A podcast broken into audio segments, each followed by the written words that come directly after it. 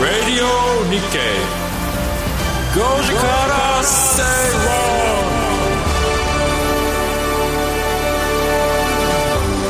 11月22日いい夫婦の日水曜日時刻は5時を回りました皆さんこんにちは吉崎誠二です水曜パートナーの藤田智子です水曜アシスタントの新宮志保ですそしてこの番組のリサーチ担当してくれます今週は復活向井聖さんです、いよろしくお願いしますお願いしますラジオ日経5時から正論5時制水曜日ビジネストレンドやライフスタイルの話題を中心に番組を聞いてためになる情報をお届けしていきます日付を読んで思い出したかのようにおっしゃいましたいやいねや あの最近これあのいろんな日付を見て、はいピンときたら言うようにしてるんです、あそうなんですか、はいこの日みたいな、はい、7月7日の時も七夕の日七夕って言った記憶がありますね 大体このあの数字が2つ並ぶ時ってなんかいろいろ覚えやすいじゃないですか、まあそうですねはいねあワンワンニャンニャンの日とかねああそうなんですか、うんなんかそんなのありますじゃあよなんねかあの1月1日が元旦で3月3日が桃の節句でとか丹後の節句でとか5月5日が丹後の節句ですよね、7月7日が、えー、七夕で、七はいえーっと9月9日が徴用の日え何それ知らない知らない徴用の日徴用って何ですかあれちょ11月11日菊の日とかじゃなかった10月えー、えー、なんか知らなんなかい覚えなんか古文の時間で覚えた気がするな、高校古文の時間に私もえそれは何古くからってそいううこと古でくすからか決まってるあれです全部だからそうなんだダブルのやつはあの奇数月は全部そうでしょ9月え9日、じゃあ中国もっとかっていう話ですか救急の日とかでも出ますいやいや、それまあ、11月22日水曜日ってことで、いい夫婦の日と。まあ、多分これ、そんな歴史はないですけど、すねまあでも最近、あ、今日たまたまあの、こう、街を歩いてたら、あの、お花屋さんで結構、いい夫婦の日ですから、花を買って帰ったらいかがですか的なね、うんあったので。そうすよ花はね本当に好きだから女子ねもらうと嬉しいですよね、はい嬉しい、うんね何もなくてももらいたいあれ今日花がいけいけてないね、このへ、このライスタジオは吉。崎さん買ってきてくれてないんですか私たちに私たちに花屋を見たのにそう今日はほらタピオカデーになってるからそう本なんです当にありがたい、先週ねあのタピオカの話をして私吉崎さん飲んだことがないという話をしましてですそね、れを私はありがいたいで聞いておりまして、向井さん買ってきてくれました聞聞いてたんだ。ありがたいで聞いて聞まいてしたたんですか、そうあですりかが。とうございます じゃあ、あの、X にポストしておいでよ、じゃあ。したかったんですけど、はちょっと葛藤しながらずっと更新してあーそうかそうか皆さんのツイート見てました、えーそうですちょっと全然話変わるけどさ、はいはいあの僕まあまあ好きだったアーティストの方が亡くなられてもしかして菅さん結菅さん私も構大好き好ですきだって僕はあのちょろっとなんかこう最近ピアノ練習してんだとかって話をしてたと思うんですけど、うんはい結構菅さんの影響大きくてあそうですか弾き語りライブでずっとやってたんだよね菅さんってねあのいろんないい曲があって、まあ、皆さん「愛は勝つ」とか有名だけど、はい結構バラードの「真由美」とかね大好きです真由美っていい曲だよねですよね僕さああいう曲まあね菅さんねなんか結構難易結構難しい病気がんでね病気で亡くなられたっていうことでもう、えー亡くなられて翌日から3日間ぐらいもう移動中はずっと菅さんのあ本当ですねあの弾き語りのアルバムをずっと聴いてましたけどやっぱいい曲多いねいい曲本当もうなんか天才です天才だよね菅さんはそう思い本ます当に曲作るのね、はいで結構シャレが効いてる曲多いんだよねそうそうなんです、うでん最初のアルバムさ「野球選手が夢だった」夢だったっていうアルバムで「はいおいおい」と最初のアルバムお前いやなんかシンガーソングライターが夢だったんじゃないの かユニ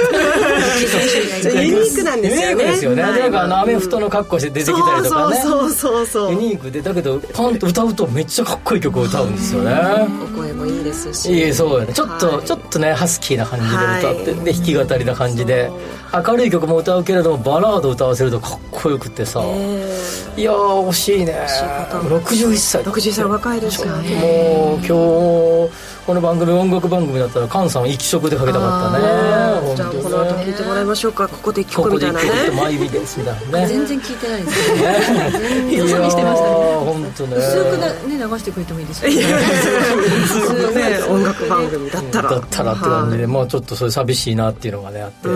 僕のピアノ一生懸命頑張ろうねとが一瞬ね、はいこうふっと途切れたけど、やっぱ聞いてね、はいやっぱ頑張ろうと。そうでも今あのああいう換算スタイルのピアノ弾き語り男性シンガーソングライターってそんなに多くないのでうんもしかするとそこ吉崎の誠二がはい新しいあの音楽ネームをつけて、はいゲームをつけて出るかもしれませんので。誠二としてセイジーセイジーそれちょっと違うななんか酒の入りは漢字二文字とかじゃ有利みたいなせい漢字しちゃうのに。 あとはじゃあもう政治しかない。よしせ。この話笑いにせんといてくれる結構真面目にまあまあ3日間ぐらいひたすら聞いてたんだから実は私もそうで、うん今日今日もさっきもずっと聞いてたんですけおーどおいちおいおいょっとショックなんだっけあのなんていうかあのなんていうかタイトルなんていうかなんと弾きか語りばったりばったりとアルバムの名前ねそれアルバムとはいライブの名前で、はいなんやったかなあのなんか、えーなんとかダサい、えーなんちゃなんやったっけなんとかなラブソングやっ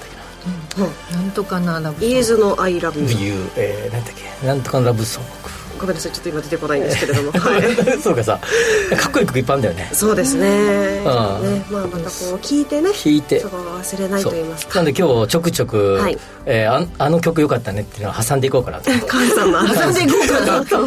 挟んでいこうかな。まあそういう感じで、はいやっぱでも愛は勝つね、うん最初のメロディーからねタンですタねランってですねそうあれよかったねですねはいじゃあちょっと音楽あれ某番組あはいれ某 FM 局でね、あ僕関西出身でおうおう FM の某,、はいはい某 FM 局でずっとあの、あれやってたんだよね数字が3つ並ぶ曲じゃあそうそうそうそうそうそう、でやってて、えー当時桜井和俊さんあミミススチチルルのの、はいとか、えー谷村由美さんとか、えー菅さんとかが、えーその番組の、えーパーソナリティであでまだででみんなデビューしっぱなしの時であそうなんですみねんな有名だったもんねそうですねへーあの桜井さんとはねあのフェスでコラボされあたりとそか、ね、うそうそうそうあの時あのあれだよねアメフトの格好してあそうです出てきてたよそうねでねえもうねまあ残念ですけどまあ、はいえーっと彼のね思いも引き継ぎながら、はいえーこの番組を進めていこうかなと、はいこ彼ラジオ面白かったからね喋りがねあそうですよねはい、はあの札幌とかでもねやってたみたいですけれどもね、い、いうことではい、ちょっと音楽番組ではないので今日は流せはしないんですけれども、あはい、あの用意しているいろんなネタがありますので、そうはでい、す今日今日は、はね、はい、本当にねそうなんです。岩崎さんのリクエストによるコはいーナーがあるのでそうなんです。はあの曲ではなくて、吉崎さんのとあるリクエスト。そうですとあるリクエストはい、そちらを採用させていただきあたいりながとうございますと思います。今日皆さんからですね、えーメッセージテーマを設けておりまして、えーツイートいただきたいなと思っております。まもなく冬の季節本番ですね。えー皆さんの寒さ対策、乾燥対策を教えてください。えー後半のゲストの方にいろいろとお話をこちらも伺っていこうかなと思っておりなるまほど。す冬が始まるねまあそれはもうモッキーだね音楽番組じゃないので。シチューは食べたくなるよねあーマッキーも弾き語りでしたねえそうですね弾き語り系好きだな、はい。 おおしまいですか。好きだな、はい。じゃあ好きな気持ちを告白していただいたおそれはこの辺ということで、皆さんぜひ、旧ツイッターの X からポストしてください。ハッシュタグご時世をつけてくださいね。お待ちしております。それではお知らせの後、番組を進めていきましょう。ラジオ日経プロネクサス共催個人投資家応援イベント in 東京を12月16日土曜日東京の大崎ブライトコアホールで開催します抽選で200名様を無料ご招待します桜井英明さん杉村富夫さんによる株式講演会のほか上場企業の IR プレゼンテーションをお送りしますお申し込み詳細はラジオ日経イベントページをご確認ください金曜朝8時30分からは FX フライデーパーソナリティの水保証券山本雅文です進行役の浜田節子です番組では足元の為替市場の動きや注目材料注目の通貨ペアや来週のポイントまでギュギュギュッとお伝えしています10分間一つでも多くの情報をお伝えしようと頑張っていますぜひこのコーナーで今後の投資のヒントを見つけてくださいね FX フライデー毎週金曜朝8時30分からお楽しみに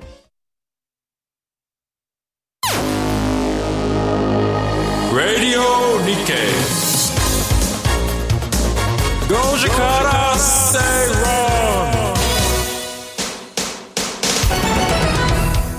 ラジオ日経5時から正論東京虎ノ門から生放送でお届けしています。最初のコーナーはトレンドピックアップです。ビジネス、ライフスタイルなどで今話題になっているトピックを取り上げていきます。えー、デスちゃんが戻ってきてくれましたので私はもう卒業します。向井さんでは、えー、取り上げるトピック、ご紹介をお願いします。はいいきますよ、はいえーちょっと緊張するんですけどどうしよう大丈夫です。いきますね、はい。えー今日のキーワードは、年末年始は並ばずゆったり移動です、はいでですよっしゃよっしゃはい皆さん新幹線に乗った時にデッキや通路にも人が立っていたり満席で自分が座れなかったという経験はありますかいますありますか、ねうんもう本当にまあ皆さんうん、座れなくてね、うんこう通路のところにねつり革とかもないから大変なんですよね新幹線あそうですよね、結構こう止まる時斜めになってたりもね、しま金曜日の夕方ぐらいからねもうよ夜の最終便までいっぱいみたいなねすうん東京へ戻る便とかね新大阪ぐらいからね、乗車率200%ですどういう感じなんて子供を連れてると大変ですよね本当ですねね思いますね、うんそうなんですけど今年のゴールデンウィーク新型コロナ5類移行直前というタイミングで多くの人が新幹線を利用しました JR 東海によると東海道新幹線のゴールデンウィーク中の利用者は、えー356万7000人コロナ前の2018年と比べて101%、つまりコロナ前をわずかに上回ったそうです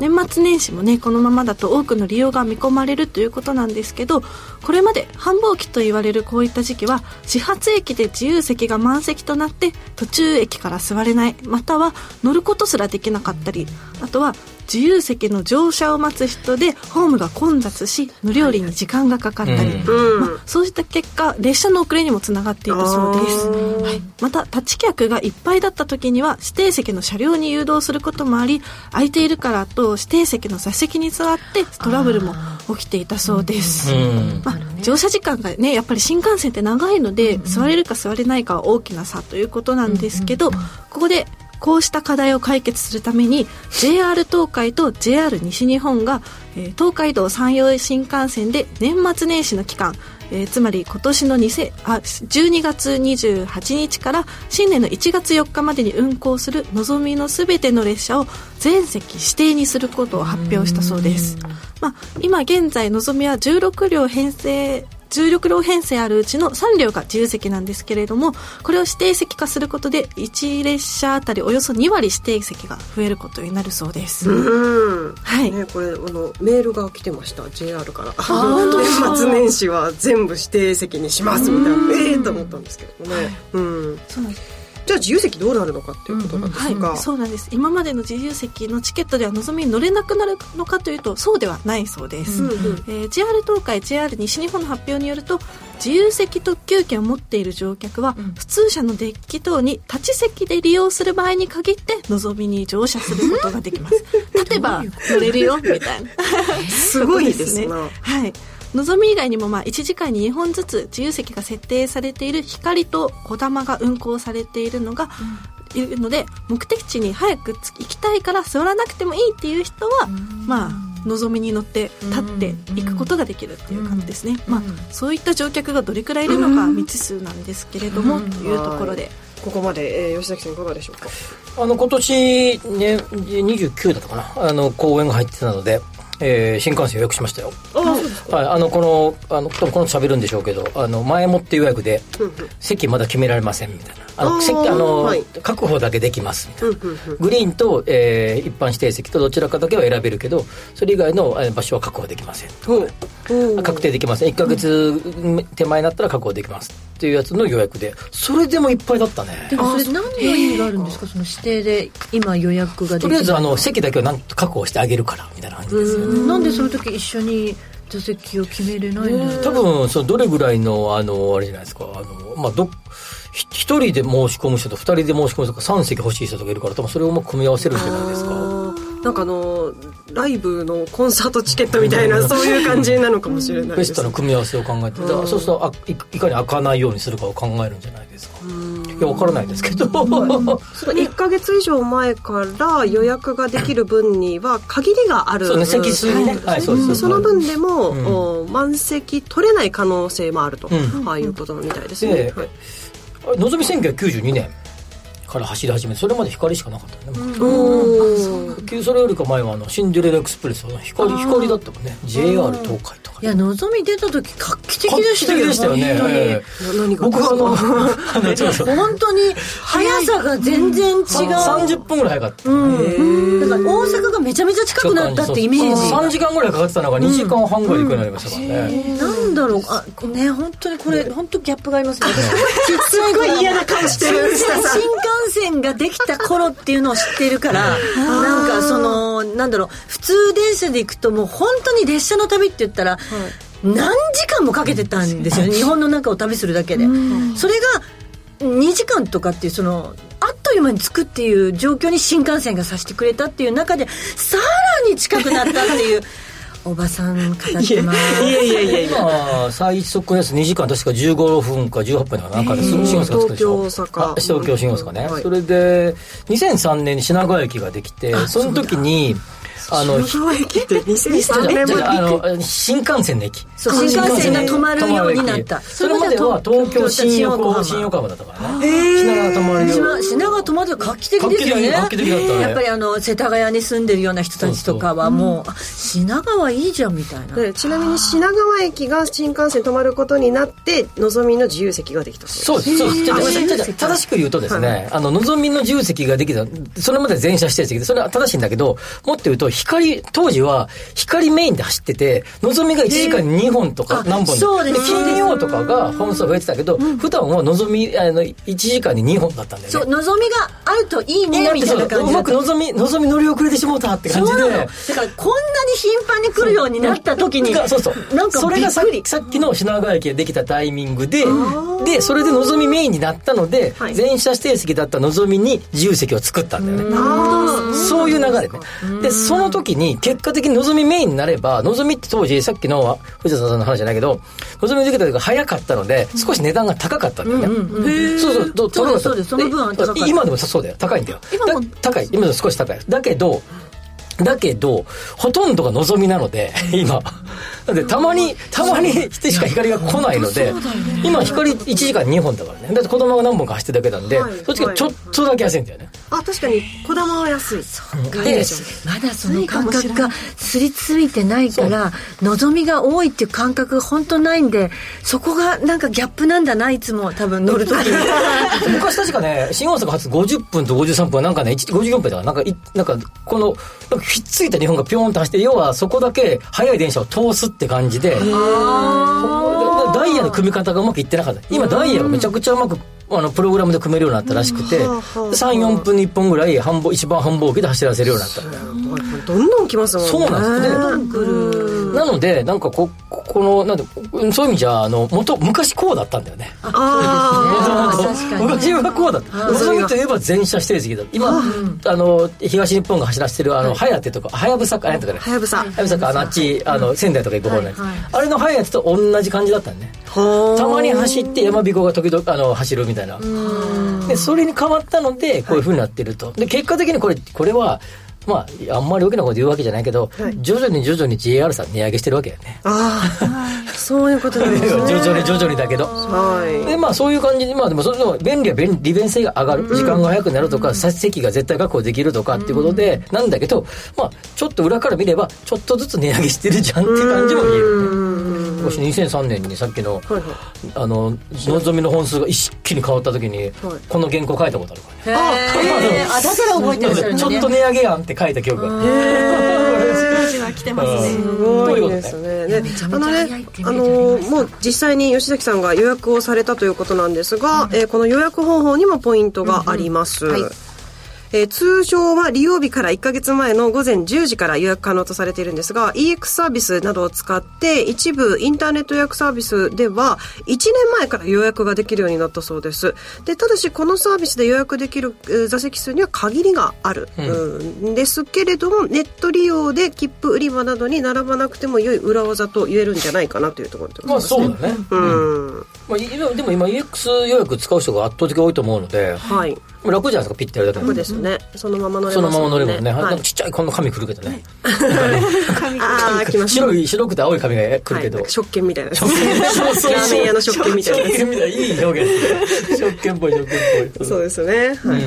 えーとですね、現在、東京新大阪間は最速で2時間21分で21分も最速結ばれるそうです。今でもあれだよあの朝早朝のやつで新神戸からあの東京あのに来るやつ品川まで2時間半だからねそれを、ごいですはい、ちなみにね早いのかなっていう感覚。すいません。あの今あのえ田町の駅でちょっと横からし新幹線車庫入っていくじゃないですかああの回送車あっちに入ってくるんで,、ねで大井の車庫があって、あのはいちょうどあーし首都高速の大野湯から上のははいいはいはいはい。あそこのあっちに折り返しの電車がたまにこう掃除とかで入ってくんだよねその電そのプログラムを変えればもっと走らせるらしいねそのちょ戻るかなり戻るちょっとだけだから東京多摩地間ぐらいだけどちょっとだけ使うんだ戻るた めにそれさえ、ね、解消できればすごい変わるらしいですよいやー皆さんが思う新幹線あるあるがいろいろと ね。どうだかねちょっと今それが見えてえー、ちくわパパさん、吉崎さんや藤田さんのお新幹線昔話が面白い。昔話知らないよグランド光とか知ってる2階建ての食堂車とかあってね食堂車あで1階はね個室があったんだよねそう個室ありま個し室がありまたねしよ個室ビリーみたいななくなったんですか個室あ二階建て新幹線100系が廃止された時になくなった。なんでなくなっちゃうえ乗りたかっ たですうそれでもね個室別に 誰も使わんやろ。まあ今やっぱり大物のタレントさんとかはやっぱ個室やってましたね僕一回のぞみの方であのグリーン車でブワーッと乗ってたらビートたけしさんがあの4席使ってらっしゃいましたよこうやっああ個室じゃないけてどこいつになってこう足伸ばしたんでこうひっくり返されてで隣の向かい側にあの軍団さんがいらっしゃって殿は一人で4席座ってらっしゃいましたそうかそうかでもそういうのありますよね買っちゃえばいいんですもん買っちねゃすげえなと思いましたねまだまだお話は尽きなさそうですけれ ども、はい。えーまあ、あの、年末年始、えーこういったあー予約方法が変わるということおありますので、えーご利用の方はぜひいろいろと調べていただきたいなというふうに思います。向井さんには来週も話題のトピック取り上げてもらいます。はい以上、トレンドピックアップのコーナーでした。 Radio Nikkei. Goji Kara Say Wrong. あのリートの祭典が福岡で開催ラジオ日経プロネクサス東京証券取引所共催 J リート各社が集結する J リートファン in 福岡を12月9日土曜日福岡ファッションビル8階 B ホールで開催しますラジオ日経でもおなじみの出演者の特別公演や J リート基礎公演もあります抽選で100名様を無料ご招待お申し込み詳細については、ラジオ日経ウェブサイトのイベントセミナー欄、J リートファン in 福岡をクリック。番組アンカー経済ジャーナリストの町田哲ですアシスタントの杉浦舞です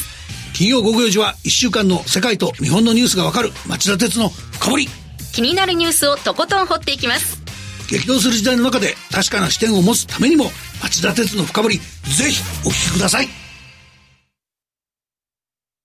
Radio Nikkei. Goji Kara Say Wrong. 生放送でお届けしておりますラジオ日経5時から正論です後の祭りさんは普段世代間のギャップがあってつながらない 吉崎さんと新宮さんが菅さんの話題で一つになり ました菅さん愛は勝つガンさんさん真由美のさ歌詞がさ知ってるあの一番最後のやつあのあのいち美しい水って何か知ってるかいこれかかどん一どん番な最後歌の詞だったかなちょっと今思い出せうまわーしってずたっと立って、はいもう一番美しい水って何か知ってるかいっていうと、はい君が流した涙だよっていう歌詞があったよね甘酸っぱさ超えたね今ちょっと今寒さ対策をします えーちょっと待って待ってちょっと今のはあとハップンさんはあとは佐藤筑前あたりがいたら完璧なのねおーシンシングルトーキングねねうんかっこよかったね曲ねかっこいいですよね、うん、あの人も天才の天才一人でございます、ね、もねじゃあ呼びますかはいねお知りですかえはいはいもう音楽番組の日に一日をねはいもうご時世水曜日特番しよう特番あいいですね音楽特番はい誰かに届けばいいなと思っています さあ、えー、ここからはですねゲストの方をお招きします、はい、えー、この番組ではおなじみの精神科医産業医木村好美さんです木村さんよろしくお願いしますよろしくお願いしますえ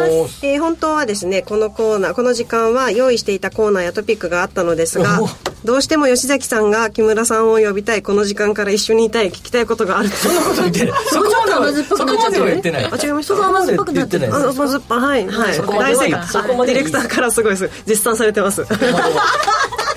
私のコメント聞きたいことが溢れ返ってきたので、はい、でワードの調子としては当たってますよねありがとうございますいろんなニュースも用意していたけど、うん、あとディレクターとともにそれはなんかいわゆる言い訳っていうやつですよねニュースすっ飛ばしで、はい、はい、飛ばしで木村さんをこの時間からお招きしたいと思いますお願いますお願いしますが本当にいろいろと聞きたいことは、うん、今日今週ね、はいえー、11月19日今週の日曜日か、 はいえー、国際男性デー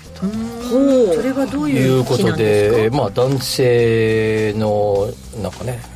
権利をか分かんないけど国際男性で男性頑張れという日だと思うんですよ分かんないけど分かんないけどでも最近そうそうこの面白いニュースで見たのは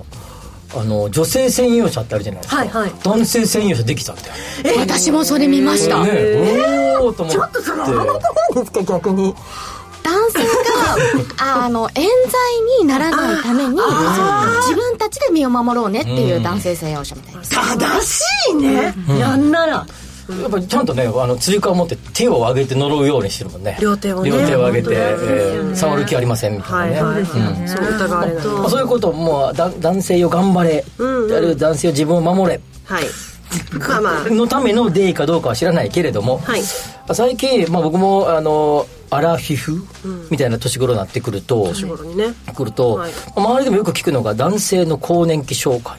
もともと女性の更年期障害の話はまあいろんなところで、はい、えー、聞くしなんかあのなんなら、えー、テレビかなんか通販なんか見ててもですねそういうのに聞くサプリがあってどうのこうのとかありますけど、はい、まあ、男性にも更年期障害があってなかなかそれが発見されにくい。とか、うん、あるいはなんか、えーまあ、昔っぽい方はそれと気合が足りてないだけだろうみたいな感じで済まされることが多くて、まあ、それがこう行き過ぎるとうつ病っぽいような感じになったりする例が多いんだと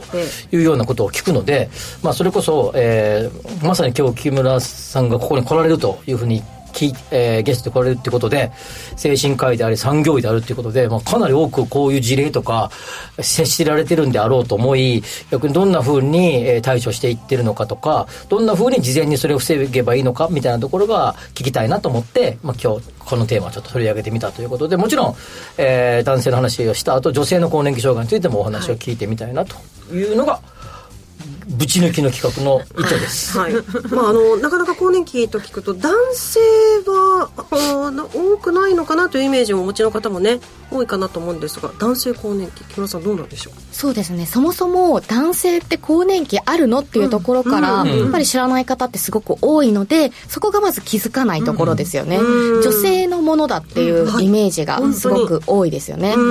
ただホルモンのバランスが崩れることを言うんですはい。そうです。なので男性ももちろん男性ホルモンは20代がピークで、その後減っていくので、うんはい、女性だと閉経っていうものがあるので、ぐっと下がって、また目で見えるものなので分かりやすいですが、男性もしっかりと、まあ、ピークから下がっていくのでやはり40代50代っていうふうになってくると男性更年期っていうのが出てくる方もいらっしゃいます、出てくる方もいらっしゃるだから、はい、出ない人もいらっしゃる、はい、これ女性も、あの更年期がひどい方といらっしゃるじゃないですか、なのでそれは男性も一緒ではい、あのひどい方もいれば症状として現れる方もいればあの全く現れないとか全然、はい、気づかない方もいらっしゃいますどっちが多いんですか男性は多くの方々がさっと通り過ぎちゃうのか女性の方が通り過ぎちゃうのかこれ統計的に、うん、そのなかなかまだ浸透していないので、うん、気づいてないって方が非常に多いために、うん、あのやっぱり女性の方がその問題を抱える方は多いですちなみにこれって言葉として男性のその更年期障害についてこう広く語られだしたのって何年くらいからなんですかかなり最近だとそうですよね、はい、これで世界中に同じ時期ってことですかいや世界って見ると、うん世界日本はいろんなやっぱり性のことについてとかをあんまり語ることがないのでそういった意味では遅れてます、はい、そうなんだ、はい、じゃあ人類的にはもうちょっと前からみんな語ってた話なんですね男性ホルモンとかやっぱテストステロン、はい、で、えー、男性になると、その男性機能障害ですとか、そういうところについても、話が出てくるので症状として、そこについて日本ってあんまり接することがないので、そういった意味ではで私が外来をしていても、そこってなかなか言いにくいっていう方って多いので、そういった意味では私たちもやっぱり発見しにくいですし、もちろん女性みたいにそのホテリだったりとかホットフラッシュって言われるようなものが出てきたりとか、あとは精神症状として抑うつ気分とか、最近気分が上がらないとか不眠とかそういう女性も男性も共通の症状もありますがホットフラッシュあるんですかある方いらっしゃいますそうなんだそうなんです、やっぱ僕はなんかすごくこれはあの40代半ばか後半ぐらいから結構気にしてて、はい、周りの、えー、な仲良しの医者のやつあここにゲスト来てもらったんで、明星さんとかとかと、はい、あの話すようにしてて、また僕彼が僕にふっと聞いてきていろんなことをこういう感じどうとかって全然こうあじゃあ大丈夫だねみたいな感じなんだけど、やっぱ意識してるのはかなり筋トレをその,、その年齢にそろそろ更年期とかが出るかもしれない年齢に差し掛かったぐらいから筋トレ量を増やしましたね。うん、テストステロンを出せばいいんじゃないかという勝手な思いで、はいい今のは正解です、はい、運動はやっぱりいいですねテストステロンを増やすのに昔アメリカにニューヨークから出張行った時にあのサプリの、えー、ショップ専門ショップ行った時に、その年だったらあの日本では認められたことは僕詳しく知らないですけどあのその年になったらサプリサプリの中にテストステロンが少し入ったようなあ日本が認められてるかどうか僕は知りませんけど、そういうものをの、飲むのが一番いいよっていう話をしていたぐらい、向こうで普通に市販されてましたね。うん向こうではやっぱりそういうところに関して、ある程度、ね、小さい頃からちゃんとオープンにしていくっていう文化なので、そういった意味では、あの、まあ、日本よりも少し早いかなとは思います、うん、どうやったらやっぱ男性はこういうの防げるんですか今おっしゃっていたような運動もそうですしあとは赤身のお肉を食べるとか食あの食事だとあと女性もですか女性は大豆とかそういう逆にね乳製品とかそういうなんだ女性ホルモンとそこが男性と女性の大きな違いですね、肉食か、はい、食物っぽい、そうですねでも油と違うってことですか女性もやっぱり運動は、まあ、この後の話ですけど冷え性とかそういうのもあったりとか、あとは自律神経のバランス整わない方非常に多いので、そういった意味では適度な運動は男性も女性も必須です、最初産業医とかされてる時に、まあ、お話をこう聞く、はい、あるいは外来で来られる方お話を聞くときにどういうようなところをこうなんかこうなんて聞き出せばややその症状が出てるなっていうのは分かるんですか正直産業医の現場でこの話を聞くことってほとんどないんですね、っていうのはなかなか気づかない方もいらっしゃいますし、どちらかというとそのメンタルクリニックの外来をしてます、うんうん、でちょっと抑うつ気分だったりとか、うん、気分が上がらない方が、もしかしたらそっちかもしれないっていうことで、あの話に来る方の方が多いですそれはなんかいくつか質問すればそれっぽいなっていうのは分かるんですかそれこそ、うんと、と性欲の話ですとか、うん、機能障害があるっていうこともそうですし、うん、あとは、えーまあ、抑うつ気分っていうところ、うん、で、えーえー、あとはそのまあもともと結構いろんな欲があったのに最近そういう欲、その仕事に対する欲とかもそうですし、うん、美味しいものを食べたいとか、ね、はい、いろんな欲が意欲が少なくなってくるとか、そういうのもありますし気力の減退かはい気力の減退っていうのは結構あります、うんなんかやっぱり抗えないものっていうか人間として普通にこう今までできてたものとかが、うん、その人間なんだろう今までは自分の何か感情を律したりとか、コントロールできてたことが自分の何かではコントロールできない状況になる瞬間がやってくるっていうか、うんまあ、だけど男年々男性のホルモンとか女性ホルモンが低下することはこれはもうはっきりすることだから、はい、逆にそれを、えー、ある程度こうへ減らしを遅くするとかあるいは何らかの形で増やしていくとかをしなければ基本的には改善しないってことでしょ、そうですねやはりホルモン療法っていうのもあるので、うん、ホルモンを補充するっていうのは一番分かりやすい方法ですし、うん男性に言うとテストステロンが上がれば基本的には改善されていくってことですかはい、えー、なのでまあそれのために運動したりとか、うん、なんですけどやっぱりその女性も男性もですけどまずそもそもこの更年期っていうのって、症状としてなんとなく病院に行けばいいかどうだろうぐらいの症状がいろいろ出るって不定収素って言われるものなんですけれどもなので病院にはなかなかたどり着かない方も多いですし、うん、はい、でましてや男性ってなるとその言葉自体が浸透してないから、うん、まさか自分が男性更年期なんてっていうところから始まるので、うん、はい、なのでこれを聞いてくださってる方々があ男性にも更年期っていうのがあるんだっていうことをまず知っていただく、でうんといろんな精神症状だったりとかその機能障害だったりとかなんとなくっていうものがあ何個か当てはまるかもっていう方は更年期障害の可能性があるので、うん、そういった場合漢方とか、うん、そういうのも結構効くんですね、は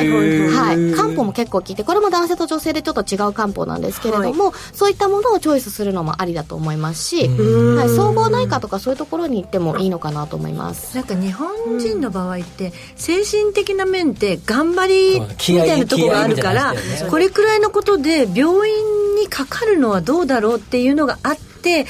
うん、こう行けなくて不安だけが募ってまたそれが良くない方向に行くみたいな人も多いんじゃないですかね。うん、そうですね、うん、特にやっぱり4 5 0代の方ってなると、今の20代とかの方って結構、そのメンタルクリニックが発達障害とかもあって。っあの割と近くなってるんですよね、なんですけれども4 5 0代の方になるとやっぱり仕事が人生の第一だっていう方もたくさん多くいらっしゃるので、そこで仕事を休んでまでとか、、うん、メンタルのクリニックに行くなんてそうなんですねビジネスなんかサラリーマンの方なんかで一番ちょうどねなんか出世の一番最終局面みたいな感じのところだからね、はいただやっぱり中間管理職の方もいらっしゃいます上からも言われるで部下の面倒も見なきゃいけないとかいろいろなところで精神的にもまあ負担のかかる方が多いので、またそれも含めて、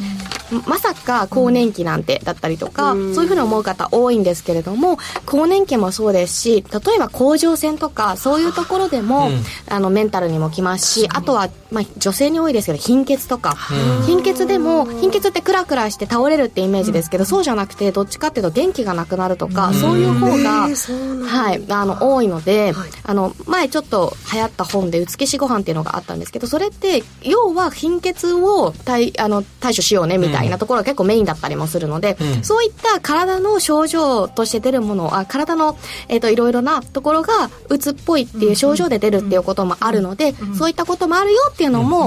頭の中に入れておいていただきたいなと思います。これはやっぱりね、重要な話だね。そうですね。うん、11月19日、国際男性デー、男性の健康に目を向けて世界中のジェンダー平等を促す男性たちを称える記念日ということで、こちらの話題は取り上げて。ドンピシャだったね。はい。見ました。皆さんぜひ、あの、少し考えてみてはいかがでしょうか。ね、もうこれは深く聞きたかったね、もうちょっとね。はい。えではここでお知らせを挟みまして、後半も木村さんにお付き合いいただきます。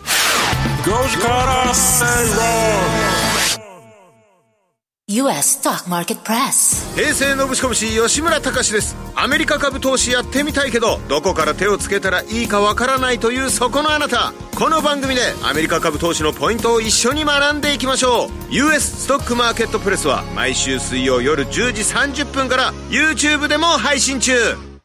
共同通信社編集員の橋本拓典です様々な企業を取材してるんですが現場ではいろいろ起こってるんですね文字にはできないんですけれどもお話ならできますここだけの話としてお聞きください記事にできない金融裏話橋本拓典が語ります月2回水曜日ポッドキャスト配信中おはようマーケット加納茶也子と浜田節子が東京株式オープン前の朝8時から投資に役立つ情報をコンパクトにお伝えします海外市場の動き気になるニュース1日の情報チェックはこの番組からスタートおはようマーケット平日の毎朝8時から5時から正論生放送でお届けしていますラジオ日経5時から正論です今日は、えー、精神科医で産業医の木村好美さんをお招きしてこの時間もお話を伺っていきます引き続きよろしくお願いしますお願いします皆さんから寒さ対策乾燥対策聞いておりますひまわりダックさん寒さ対策は生姜を使った料理や飲み物でポカポカまたあんかけのようにとろみのある料理もいいですね冷めづらいって言いますよねえっ、ー、とホームさんは、えー、乾燥対策本当に大切ですよねやはり今思うといいプレゼントは少しいいハンドクリームだと思う結局みんな使うし、うん、え一方でのぞむさんはそれはもちろん気合だ冬の寒さ対策っていう方もいらっしゃいますけどね多分一つ思うのはあの寒さと結局連動する話だけど、夜夜の時間の長さが長くなってくるわけじゃないですか、うんはい、でなんか僕はあのちょっとロンドンにちょっとちょっと行ったことがありますけどやっぱり東京とかあのあったかい国にとか昼が長い国に比べると、うん、うつ病の人が多いって聞いたことがあって、うんね、4時とかぐらいにもう冬になると3時とか4時ぐらいにもう真っ暗になって、うん、翌朝8時ぐらいまで暗暗くて夜の時間が長かったらそういう可能性が高くなると。いうこともあり寒さだけじゃなくてこの夜の時間が長くなるっていうこの現実ね、はい、そこも合わせて対策どうしていくのかってことを聞いてみたいなと思いますねも動物だなと思う時ですよねなんかそういうのに左右されてて、でも今おっしゃったようにやっぱ日照時間とうつっていうのはやっぱり関係性があるので,、はい、で冬だとこの季節性のうつっていうのがあるんですよね、はい冬季うつって言ってその冬になると必ずうつっぽい症状が出るっていう方もいらっしゃるので、はい、そういった方はやっぱり毎回なんか冬になってるとちょっと鬱っぽいなっていう方は、うん、あら私そうなのかなってちょっと意識していただいた方がいいかなとは思いますだからそれ寒さもあるけどやっぱ日照時間もあるかもしれないね、はい、ありますね森田さんこの時期気になる体の変化とかってありますこの時期気になるの、うん、なんだろうやっぱ乾燥かな、ね、もうなんかあの夜ちょっとあったかめの靴下を履くんですけど、あの本当に悲しいんだけど夜クリーム塗らないで履いた時のピチピチっていう 音があうん私乾燥しているって思って 慌てて脱いでもう一回クリームを塗りますかかととかかかととかねでも本当にあなんでこんなに音がするのってこの乾燥に関してはどうですか木村さん乾燥に関しても、やっぱり対策は必要です よね、うん、まあ、皮膚もそうですし、うん、あとはやっぱり喉とかの乾燥も、あ,ねうん、あの乾燥してる状態空気が乾燥してる状態って風邪ひきやすいって言いますけれども、やっぱりそれは本当で、ウイルスとかが結局水分が補充、水分をちゃんと保っていると下に落ちるので、体内に入ってこないですけど、乾燥してる時ってどんどんウイルスが浮いてくるので、入って入ってくるんですよね。そういうこと、はい、だから最近コロナでマスクする習慣があったから、はい、あの、何でもないのにちょっと温めとくっていうのは私、実は車に乗っててもマスクしてる時あるんです。ああ、喉を温める。温めとかないとって思って。マスクやっぱり喉の潤いは、そうです、ね、はいあるのでいいですよ、うん風邪ひかないためには、ね、それからまあ乾燥と言いますと最近私もすごい感じるんですけど静電気とかあすごくないですか静電気の人だ静電気の人ですトイレットペーパー取る時はパチッとえ、トイレットペーパー湯にぞりましたけれど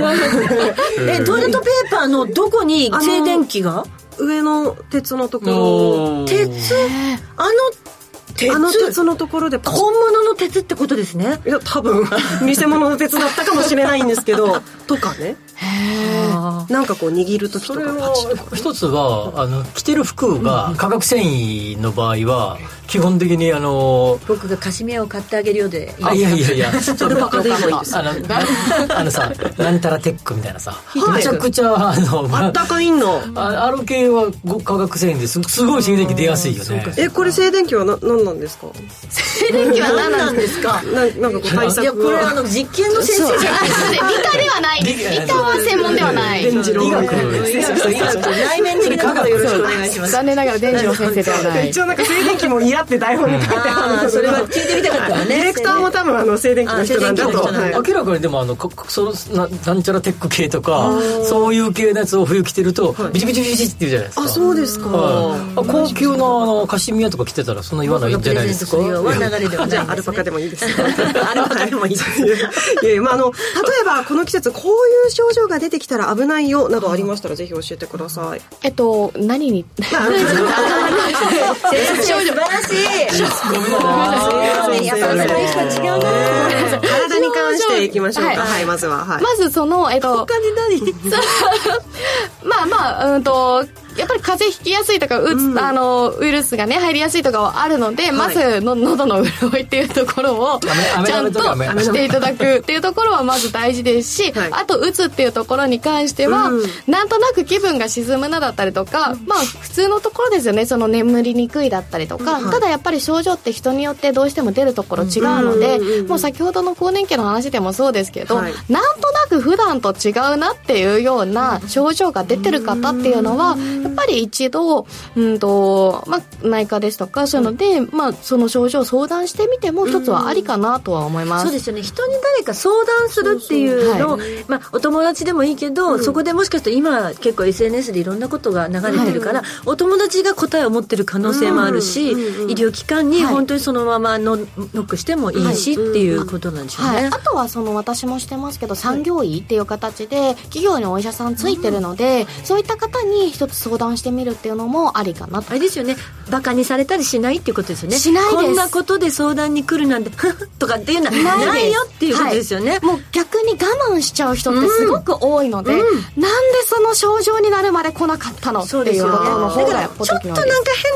っていうそのちょっとの時に軽い気持ちでちょっと行ってみてそうですちょっと最後笑って帰るみたいなやつがいい、ね、もうそれで全然いいです例えば冷えとかの対策に関しても、ね、最近すごい冷え性なんですよねって言ったらその症それだったらまたいろんな例えば運動だったりとかこういう運動してくださいねとか、そういうところで、うん、対処できますしそれがまたいろんな人の悩みでもあったりするので、うん、産業医から、うん、会社の人たちに向けてメッセージとして伝えたりもできるのでそういったところ全然あのむしろあのご相談いただきたいところだなと思って喋ってないだけで隣の人も同じ悩みを抱えてる可能性もあるわけですもんねはい僕ですか本当に職場でもやっぱり話しにくいテーマだから、ね、どこきっかけで話していいかが分かんなくって、うん、実はみんな同じことを思ってる可能性もある、うん、でも多分あのそういうとこに先生にご相談に行くっていうなかなか生き抜ける方も多いと思うので、うん、個人的に思ってるのは自分の中でこうポジティブなスイッチが入るなんかこうルーティンみたいな、あるいはこのこういうことすればポジティブなスイッチが入るトリガーみたいな活動みたいなところを持っておくっていうのが重要じゃないかなと個人的には思っていて日々で探しといてメモったりしておけばいいんですよね、ね、まさにです、うん、私も必ず自分が好きなことをまず、うん、あのあの皆さん結構超あの特技とか、もうすごい趣味まで考えちゃうんですけど、うん、ちょっとテンションが上がることぐらいでいいですよ。それ